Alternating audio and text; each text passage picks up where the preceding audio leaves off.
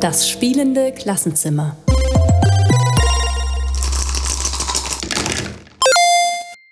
Hallo Daniel, schön dich zu sehen.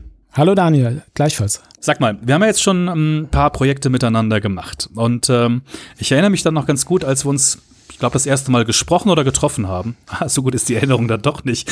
Aber ganz am Anfang, als wir uns kennengelernt haben, war eine der ersten Sachen, die du irgendwie mitgebracht hast, so äh, die Unterscheidung von Gamification und Game-Based Learning. Und in dem Moment dachte ich mir noch, okay, was soll denn das überhaupt? Was erzählt denn der da? Ähm, mittlerweile kenne ich den Unterschied, aber was mir immer noch nicht so richtig klar ist, warum ist dir das so wichtig? Also äh, es gibt verschiedene Gründe. Einer der wesentlichsten ist einfach, dass es unterschiedliche Verständnisse gibt und teilweise auch eine missverständliche Verwendung der Begriffe. Und meines Erachtens gibt es einfach klare Unterschiede zwischen diesen, äh, diesen spielerischen Lernformaten. Und wenn man das macht und das differenziert, dann zeigt es einfach auch, wie, wie vielfältig das Potenzial von diesen verschiedenen Formaten einfach ist. Und, und deshalb ist mir das einfach wichtig. Es ist eine analytische Herangehensweise an, an Dinge, die da sind. Aber wenn man das so analysiert, glaube ich, äh, bringt das einem einfach eine bessere, eine Klarheit in der Verständigung und ja, ein Erkenntnisgewinn auf jeden Fall. Ja, aber ist das nicht für Lehrerinnen und Lehrer eigentlich ziemlich egal? Die sagen halt, hey, wir machen jetzt was mit Spielen im Unterricht und gut ist?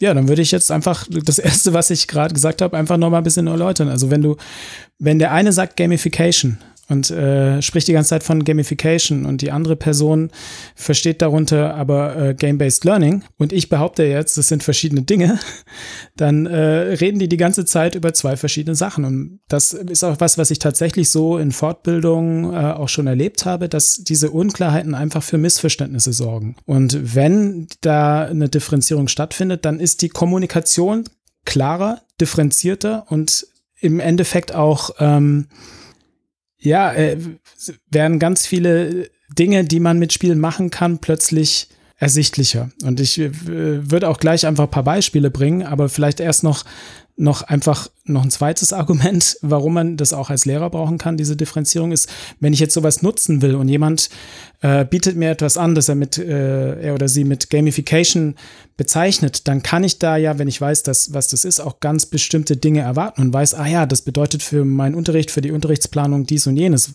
Und bei Game-Based Learning würde ich was anderes erwarten. Also für, für die Nutzung ist es auch äh, wichtig. Und auch für die Nutzung der, der Schülerinnen und Schüler sozusagen, wenn die ähm, jetzt im Unterricht gesagt bekommen oder, oder äh, ein, ein, eine Sache mitbekommen, wobei darüber kann man jetzt auch streiten, wie differenziert oder wie genau sollte man sagen, dass man jetzt was Spielerisches macht oder was Gamifiziertes, vielleicht muss man das gar nicht so erwähnen. Aber trotzdem, für die Schüler ist es auch in der Erwartungshaltung, was sie da äh, jetzt machen sollen, klarer, finde ich. Und auch wenn ich was entwickle, also als, als Entwickler von, von Anwendungen, aber auch als Entwicklerin von Unterricht, also als Lehrerin, wenn ich meinen Unterricht plane, dann macht es auch einen Unterschied, ob ich jetzt eben zum Beispiel eine Methode aus dem Game-Based Learning anwenden möchte oder etwas selber gamifizieren will. Das wären eben für mich zwei verschiedene Kategorien, genau. Jetzt haben wir ja, du und ich, beide schon die Begriffe wild um uns geworfen und vielleicht sind die nicht allen Hörerinnen und Hörern so klar. Ähm, also nehmen wir mal so eine Situation. Ich bin Geschichtslehrer. Ich packe mir eine große Tüte mit äh, Brettspielen ein, nehme die mit in den Unterricht und erzähle dir, boah Daniel, ich habe da was ganz Tolles gemacht. Ne? Ich habe meinen Unterricht gamifiziert, weil ich habe Brettspiele mitgenommen und wir haben mit den Kindern noch eine Stunde gespielt. Was würdest du dazu sagen? Sehr schön, toll. Ich finde das super. und wenn wir dann weiter über Begrifflichkeiten uns unterhalten, würde ich sagen, ja, ich würde das nicht als Gamification bezeichnen. Das ist jetzt meine, wirklich meine persönliche Auffassung, aber ich würde so argumentieren, im Grunde ist das Lernen mit Spielen im Unterricht genau das, was man als Game-Based Learning bezeichnet. Also man hat Spiele und nutzt die zum Lernen und das ist was anderes wie Gamification. Ich würde sagen, Game-Based Learning äh, ist dann, wenn man Spiele als Medien nutzt für Lernmethoden. Und damit ist Game-Based Learning äh, eine Methode. Ähm, zum Beispiel, ich kann ein Spiel nutzen im Geschichtsunterricht und das analysieren, die Inhalte, die Geschichtsdarstellung darin. Das wäre eine so eine Game-Based Learning-Methode. Oder ich könnte im Sprachunterricht ein Kartenspiel hernehmen, das mir Bildimpulse gibt oder Wortimpulse und dann regt es dazu an, dass man äh, spricht oder schreibt. Ähm, oder man muss genau zuhören oder sowas. Also das wären jetzt einfach Game-Based Learning, wären Lernmethoden, genau. Und Gamification wäre in meinen Augen jetzt keine Methode, um damit zu lernen, sondern eher so eine Art Designansatz oder Designprinzip. Denn eine Definition, die man wirklich sehr häufig findet, ist, dass Gamification der Einsatz von Spielelementen in spielfremden Kontexten ist. Und so ein spielfremder Kontext, das wäre jetzt der Unterricht. Ja, der ist ja per se kein Spiel. Wenn ich mir jetzt aber überlege, wow, in Spielen, da gibt es bestimmte Elemente, die funktionieren echt toll, die gefallen mir, könnte ich das vielleicht im Unterricht auch machen?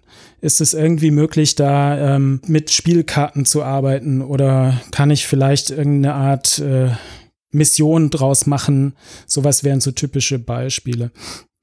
Und dann wäre das einfach ein, ein, aus meiner Sicht ein Designansatz, weil ich jetzt hergehe und den, die Unterrichtsplanung, die Unterrichtsgestaltung eben mal nicht aus der rein, ich, ich sag mal, didaktischen Brille betrachte, sondern ich setze die jetzt bewusst ab, die didaktische Brille, und setze mir eben diese Spielebrille auf und betrachte diesen Unterrichtskontext mal als Spiel. Und allein der Perspektivwechsel bringt häufig ganz viele Erkenntnisse, finde ich, dass man merkt, äh, man merkt dann auch plötzlich, dass viele Dinge doch ähnlich sind. Ne? Viele didaktische Prinzipien finden sich auch in Spielen wieder und umgekehrt. Viele Spieleprinzipien finden sich auch so im Unterricht wieder. Kooperation. Ähm, ja, es gibt viele Spiele, die kooperativ gespielt werden. Im Unterricht wird auch sehr viel kooper kooperiert. Ähm, ja, da kann man, könnte man jetzt äh, weiterschauen. Im Grunde geht es dann darum, wie gestalte ich etwas, um das ansprechender und motivierender zu machen. Und damit ist es was anderes wie Game-Based Learning in meinen Augen. Wenn jetzt mal eine Lehrerin oder Lehrer, du bist ja auch in der, in der Lehrerfortbildung unterwegs ne, und auch an Universitäten, in der Lehrerausbildung. Ähm, wenn eine Lehrerin oder Lehrer zu dir kommt und sagt, ja, du Daniel, ich möchte mal was mit Spielen machen. Würdest du dann jetzt sagen, guck mal, wir schauen uns jetzt die Gamification an? Oder würdest du sagen, na, wir schauen mal in den Bereich Game-Based Learning? Also ich, das, das ist eine Frage, die tatsächlich schon sehr oft so äh, an mich herangetragen wurde oder halt eine, eine Bitte. Und ich, ich habe bislang keine schlechten Erfahrungen damit gemacht, dass wir es erstmal differenziert haben und quasi diese Differenzierung noch ein bisschen weitergeführt haben. Ähm, bei Gamification gibt es zum Beispiel auch leider häufig so eine Praxis, dass man einfach schnell mal irgendwo Punkte vergibt oder irgendwelche Ranglisten macht oder sowas. Und das, da gibt es auch ein Schlagwort dafür, Zombification, weil du ganz schnell entstehen dann solche Reihen, ich sag mal, Belohnungs- und Bestrafungsprogramme, die ja einfach nur extrinsisch motivieren. Dann entsteht nichts, was von sich aus Spaß macht vielen Menschen machen Spiele deshalb Spaß, weil sie dabei interessante Probleme lösen, irgendwelche Herausforderungen haben, die sie spannend finden, ähm, sich mit Mitspielern messen, Mitspielerinnen messen. Und nicht, weil sie nachher halt Punkte kriegen. Natürlich sind die auch wichtig, aber sie sind ein bisschen zweitrangig. Und bei Gamification gibt es dann häufig dieses Problem, dass dann doch zu schnell auf diese einfachen Elemente gesetzt wird. Also da würde ich da differenzieren und das mal aufzeigen, dass es da auch unterschiedliche Ansätze gibt. Und auch bei, bei Game-Based Learning würde ich auch noch das, also ich würde diese zwei Sachen ähm, differenzieren, Game-Based Learning, Gamification, innerhalb Gamification diesen Ansatz erklären und diese, auf diese Gefahren hinweisen und bei Game-Based Learning einfach auch nochmal sagen oder zeigen, dass man zum einen ähm, mit, mit herkömmlichen Spielen ganz viel machen kann, also mit kommerziellen Spielen, die eigentlich gar nicht explizit fürs Lernen gemacht wurden. Eben wenn man zum Beispiel im Geschichtsunterricht die, das Cover von Stone Age untersucht oder irgendwelche Spielmechaniken im Spiel oder warum ist Anno 1800 so aufgebaut und welche Aspekte fehlen darin. Da kann man ja dann mit den bestehenden Spielen arbeiten und genauso kann man aber natürlich auch mit Lernspielen arbeiten oder, oder Educational Games, die ich jetzt also das ist für mich ein Synonym, die, die man quasi als eine Unterform von Serious Games betrachten könnte. Also Serious Games, darunter verstehe ich Spiele, die, die mehr bieten sollen als eine reine äh, Unterhaltung sozusagen. Und da kann man da auch differenzieren. Und wenn man das macht, meine Erfahrung, dann fügt sich im Kopf viel. Ne? Dann, dann merken die Leute, ach ja, was ich mir vorgestellt habe, ach, eigentlich meine ich Gamification. Und dann kann man, kann man weitersprechen. Ne? Dann kann man schauen, okay, Gamification, dann schauen wir mal hier. Oder eben, nee, ah, genau, ich will eigentlich ein vorhandenes Spiel äh, nutzen. Ja. Ich würde da gerne noch mal einhaken. Du hast ja ganz viele Punkte genannt. Ähm, ich nehme noch mal einen jetzt an der Stelle raus, weil das fand ich ganz spannend. Ähm, du hast gerade ähm, eine Kritik an der Gamification genannt, ne? dass es nur um Punkte geht, extrinsische Motivation. Aber dann hast du in einem Nebensatz gesagt, da gibt es da auch unterschiedliche Ansätze. Ähm, kannst du das gerade noch mal für mich erklären? Was wäre denn ein anderer Ansatz, als einfach so ein Punkte- und Level-System irgendwie einzuführen? Also ein Ansatz, den ich sehr mag, weil ich einer der ersten war, auf die ich gestoßen bin in, bei meiner eigenen Arbeit. Ich habe also als ich mit, mit, mit so spielerischen Formaten angefangen habe, ist das sogenannte Quest-Based Learning. Das hat viel mit, mit Rollenspielen gemein. Im Grunde geht es darum, dass jetzt so eine Unterrichtseinheit quasi schon oder ein Thema als Lernmission betrachtet wird. Und es geht nicht nur darum, den, den Unterrichtsinhalt so Stück für Stück zu vermitteln, sondern der wird Teil einer Mission. Missionen findet man häufig in Spielen. Ne? Und Missionen sind unterteilt in einzelne Abschnitte und das sind dann eben diese Quests. Das ist so ein Begriff aus, aus den Rollenspielen. Und dann würde ich jetzt in der ersten Quest erstmal erkennen, was ist überhaupt das Problem hier in dieser Mission? Worum geht's überhaupt? Und in den weiteren Quests würde ich mich dann mit einzelnen Unterthemen befassen, mit einzelnen Teilkompetenzen, die ich brauche, um letztlich die gesamte Mission abzuschließen. Und das ist jetzt ein schönes Format, finde ich, wenn man das sehr gut durch Storytelling anreichern kann. Du kannst sehr schön einfach kleine Geschichten reinstricken oder auch äh, für die gesamte Mission eine Geschichte. Du kannst den Schülerinnen und Schülern äh, Figuren in der, in der Story geben. Du kannst andere Figuren auftreten lassen, die sozusagen Inhalte hineintragen oder auch Aufgaben hineintragen.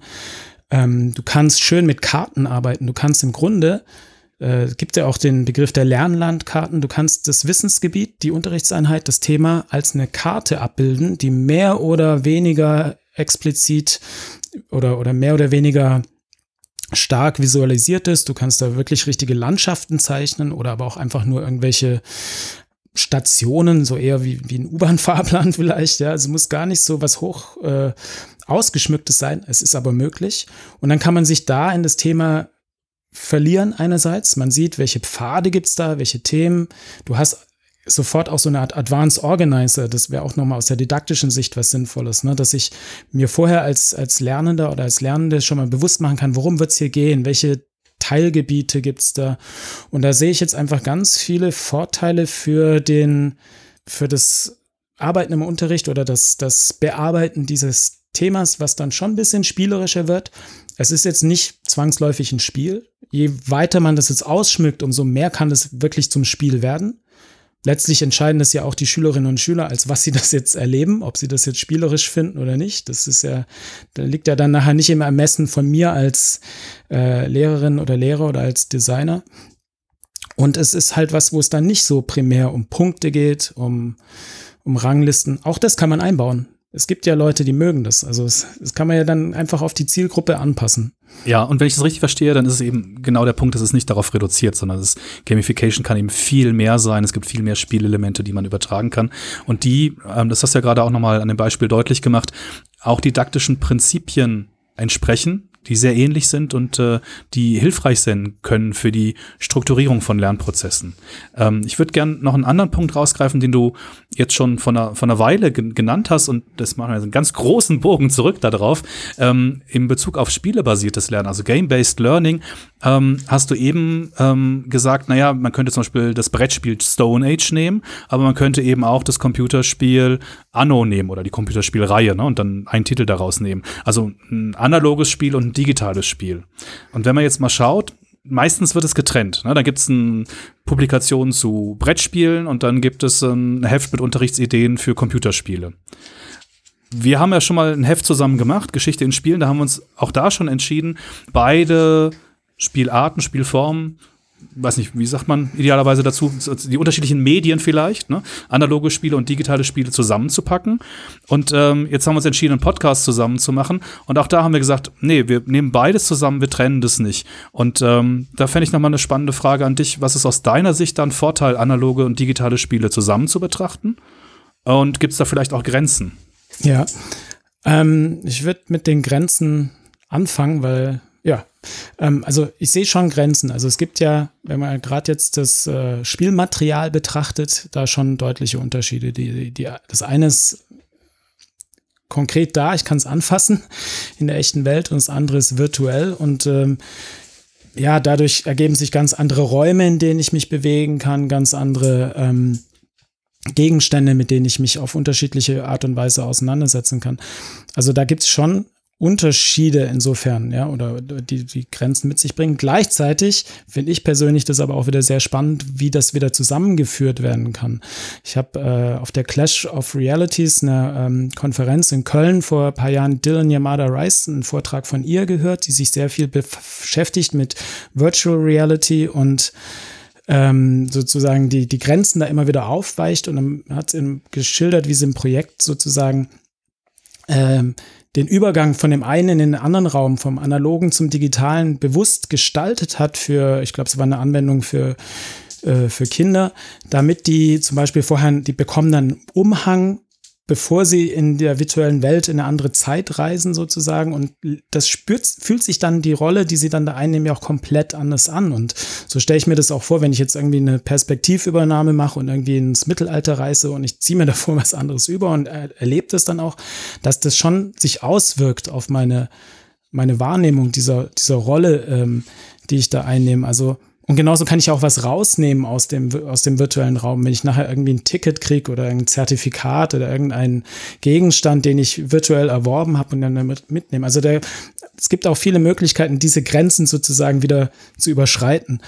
Aber damit vielleicht auch schon genug für Grenzen. Ich sehe eigentlich nur Vorteile ansonsten da, dafür, dass man da keine künstliche Trennung macht, weil in meinen Augen kommen ganz viele Elemente und Prinzipien in beiden Welten vor. Und sogar, also so wie ich das kennengelernt habe, gibt es viele Game Designer aus dem digitalen Bereich, die ganz viel mit analogen Prototypen arbeiten.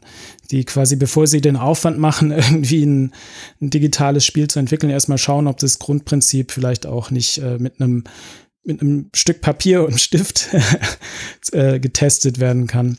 Ja, vielleicht um kurz einzuhaken, hast du Hast du eine, ein, ein, Beispiel für solche Überschneidungen, wo du sagst, das ist eigentlich ein ähnliches Prinzip? Also gerade wenn wir jetzt nochmal die, die Perspektive einnehmen, dass äh, Spiele für das Lernen zu nutzen. Also Spiele, äh, also Darstellungen in Spielen, Abbildungen von, von Dingen, ähm, wie Figuren dargestellt sind. Wenn ich die analysieren möchte, dann kann ich das ja in einem analogen Spiel machen. Äh, welche Interaktionsmöglichkeiten habe ich überhaupt? Welche Spielfiguren, welche Materialien habe ich in einem analogen Spiel? Genauso habe ich es in der virtuellen Welt, wenn ich die da auch anders manipuliere. Aber ich habe ja auch einen, einen Avatar, den ich bewegen kann. In welcher Perspektive spiele ich da? Oder welche Gegenstände habe ich, mit denen ich dann was mache? Also allein für die Analyse von, von, von Inhalten gibt es da viele Überschneidungen. Mhm. Außer der Analyse noch was? Also das leuchtet mir jetzt ein. Gibt es noch eine, ich, ich überlege ja, auch Mechaniken, Mechaniken, oder ja? So, ja, oder Grunddynamiken in Spielen. Ist es ein wettbewerbsorientiertes Spiel? Ist es ein strategisches Spiel? Es äh, kommt Kooperation drin vor. Was bedeutet das für die Dinge, die ich im Spiel machen kann? Äh, Impulse, die das Spiel mir bietet, äh, mit denen ich mich auseinandersetzen kann. Ich kann verbale Impulse in einem analogen Spiel bekommen. Ich kann sie in einem digitalen Spiel bekommen. Ich kann ähm, meinen MitspielerInnen im analogen Spiel zuhören, ich kann im digitalen Spiel, äh, da kann ich dann halt anderen zuhören, da kann ich, da kann ja sogar vorher was aufgenommen werden, da, wo ich zuhöre. Also was das Lernen betrifft, äh, viele Sachen. Und ansonsten auch, ich habe in, also was die generellen Elemente, sage ich mal so, von Spielen angeht, ich habe in digitalen Spielen ein Ziel und eine Herausforderung. Ich habe Regeln, auch wenn die im digitalen Spiel nicht so ersichtlich sind vielleicht. Äh, ich muss ja selten eine Spielanleitung lesen für digitale Spiele. Meistens gibt es ein Tutorial, das mich reinführt und dann kann ich es irgendwann. Analoges Spiel muss ich jetzt die Spielanleitung lernen. Aber ähm, auch Regeln, ne? haben beide Regeln, Herausforderungen, Gegner, irgendwelche Ziele, ähm, Gewinn, ähm, wie sagt man, also äh, ähm, Spielendbedingungen oder Siegbedingungen, sowas. Ne? Also da, da, da kann man eigentlich meines Erachtens so ein Game Design Handbuch nehmen und gucken, was da alles drin steht. Und ich glaube, sehr viel kommt in beiden Welten vor. Du hast gerade einen wichtigen Unterschied genannt aus meiner Perspektive. Ähm, in den meisten digitalen Spielen, die lernt man durch Ausprobieren und wird immer besser und äh, kommt dann in höhere Level, während man bei analogen Spielen tatsächlich mal die ganzen Regeln sich vorneweg anliest. Auch es gibt natürlich mittlerweile auch solche Schnittmengen und Übergänge, aber grundsätzlich, um das so mal in Kategorien zu packen, erwirbt man die Regeln und spielt dann das Spiel. Und ähm, Ein zweiter Punkt, ähm, den du noch nicht genannt hast, der aber ähm, mir gerade noch in den Sinn kam, war, das Setting für den Unterricht ein anderes ist. Ja, also ob ich äh, eben eine große Tüte mitbringe mit Brettspielen oder ob ich mal schaue, wie kann ich denn digitale Spiele überhaupt im Unterricht verfügbar machen. Ähm, da ist, glaube ich, nochmal jetzt speziell auf Schule bezogen ein ganz wichtiger Unterschied. Ja, das stimmt auf jeden Fall, sehe ich genauso. Nur, es ist halt im Grunde genommen, weil du vorhin so überlegt hast, wie man das jetzt bezeichnet, dieses analoge gegenüber dem digitalen. Ich begreife es so, dass es eigentlich nur eine Variable ist im ganzen Geflecht an Variablen, mit dem ich mich auseinandersetze, wenn ich jetzt Unterricht oder, oder Lehre plane, weil oder gestalte, weil im Grunde meiner Auffassung nach ist es eine, also man spricht ja auch häufig vom didaktischen Design oder äh, Teaching as Design. Ich, ich habe viele Variablen, was also Lernziele, die Lerninhalte oder, oder Kompetenzen, die Zielgruppe, den Raum, die ähm, die Zeit. Ähm, und da ist analog digital für mich so ein Faktor drin, den ich jetzt entsprechend berücksichtigen kann. Und eben, wenn die Rahmenbedingungen das nicht erlauben, das, weil die Schule mir das nicht ermöglicht, dort digitale Inhalte zu verwenden, dann muss ich da auf analoge Sachen zurückgreifen. Aber wie wir gerade schon drüber gesprochen haben, viele dieser Game-Based Learning Methoden kann ich dann genauso mit analogen Spielen machen wie mit digitalen. Und äh, dann ist das halt da der Unterschied, dass ich dann eben nur an der Stelle wechsel. Und dann finde ich es schade, wenn ich mir ja im Vorhinein sozusagen das unnötig schwer mache und immer so unterscheide zwischen digital und analog und das so getrennt denke, dann, dann nehme ich mir die Möglichkeiten ganz ehrlich und die Flexibilität, weil ich weiß, okay, ich, für das und das Lernziel oder die Kompetenz, da könnte man spielerisch das so und so vielleicht machen. Ich habe die und die Rahmenbedingungen, oh, es geht beides, digital und analog, dann ja, dann ist das, spielt das keine Rolle. Dann gucke ich, was ich da einfach finde. Ja, ich glaube, das ist nochmal ein wichtiger Punkt auch. Ne? Was, was sind die Rahmenbedingungen, so hast du es gerade genannt? Was kann ich überhaupt umsetzen? Und daraus dann die Entscheidung treffen. Also nicht die Entscheidung vorneweg, ich möchte jetzt gerne mal ein digitales Spiel in Unterricht einbinden, sondern gucken, was sind die Bedingungen, mit denen ich arbeite. Ähm, ich habe zum zum Abschluss noch zwei Thesen mitgebracht, die ich dir gerne stellen würde und bin gespannt, was du dazu sagst. Gerne. Nach dem, was du alles erzählt hast, würde ich sagen, These Nummer eins, die Beschäftigung mit Gamification und Game-Based Learning gehört in die Lehrerausbildung. Was sagst du dazu? Ja, gerne. Ja, bitte.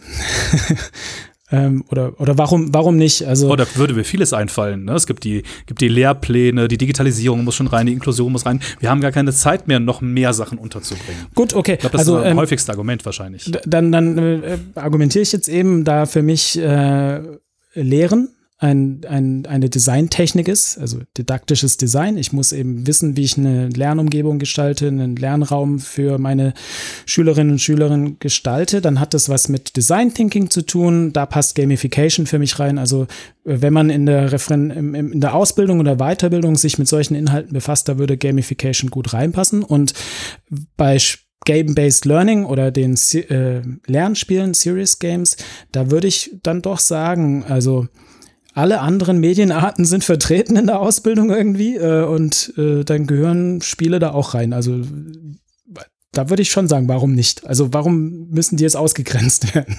Ich finde, die haben da ihre, die sollten da rein, ja. Ja, ich bin da auch völlig bei dir, ne? Das hast du gerade gesagt, ist wie andere Medienarten auch und ähm, es gibt keinen Grund, sie dann eben beiseite zu lassen.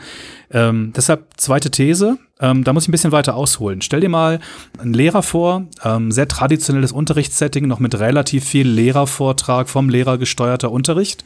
Und der Lehrer geht dann hin und sagt, okay, liebe Kinder, ne, ich habe euch ein Spiel mitgebracht, heute machen wir mal ein Spiel. Ich könnte mir vorstellen, das weckt vielleicht falsche Vorstellungen bei den Schülerinnen und Schülern.